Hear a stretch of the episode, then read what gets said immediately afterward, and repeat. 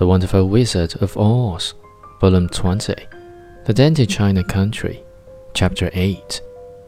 Indeed, a jolly little clown came walking toward them, and Dorothy could see that in spite of his pretty clothes of red and yellow and green, he was completely covered with cracks, running every which way and showing plainly that he had been mended in many places.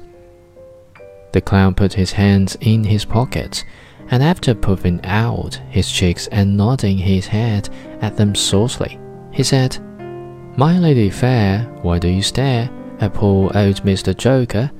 You're quite as stiff and prim as if you're eaten up a poker. Be quiet, sir, said the princess. Can't you see these are strangers and should be treated with respect? Well, that's respect, I expect, declared the clown and immediately stood upon his head. Don't mind Mr. Joker, said the princess to Dorothy. He is considerably cracked in his head, and that makes him foolish.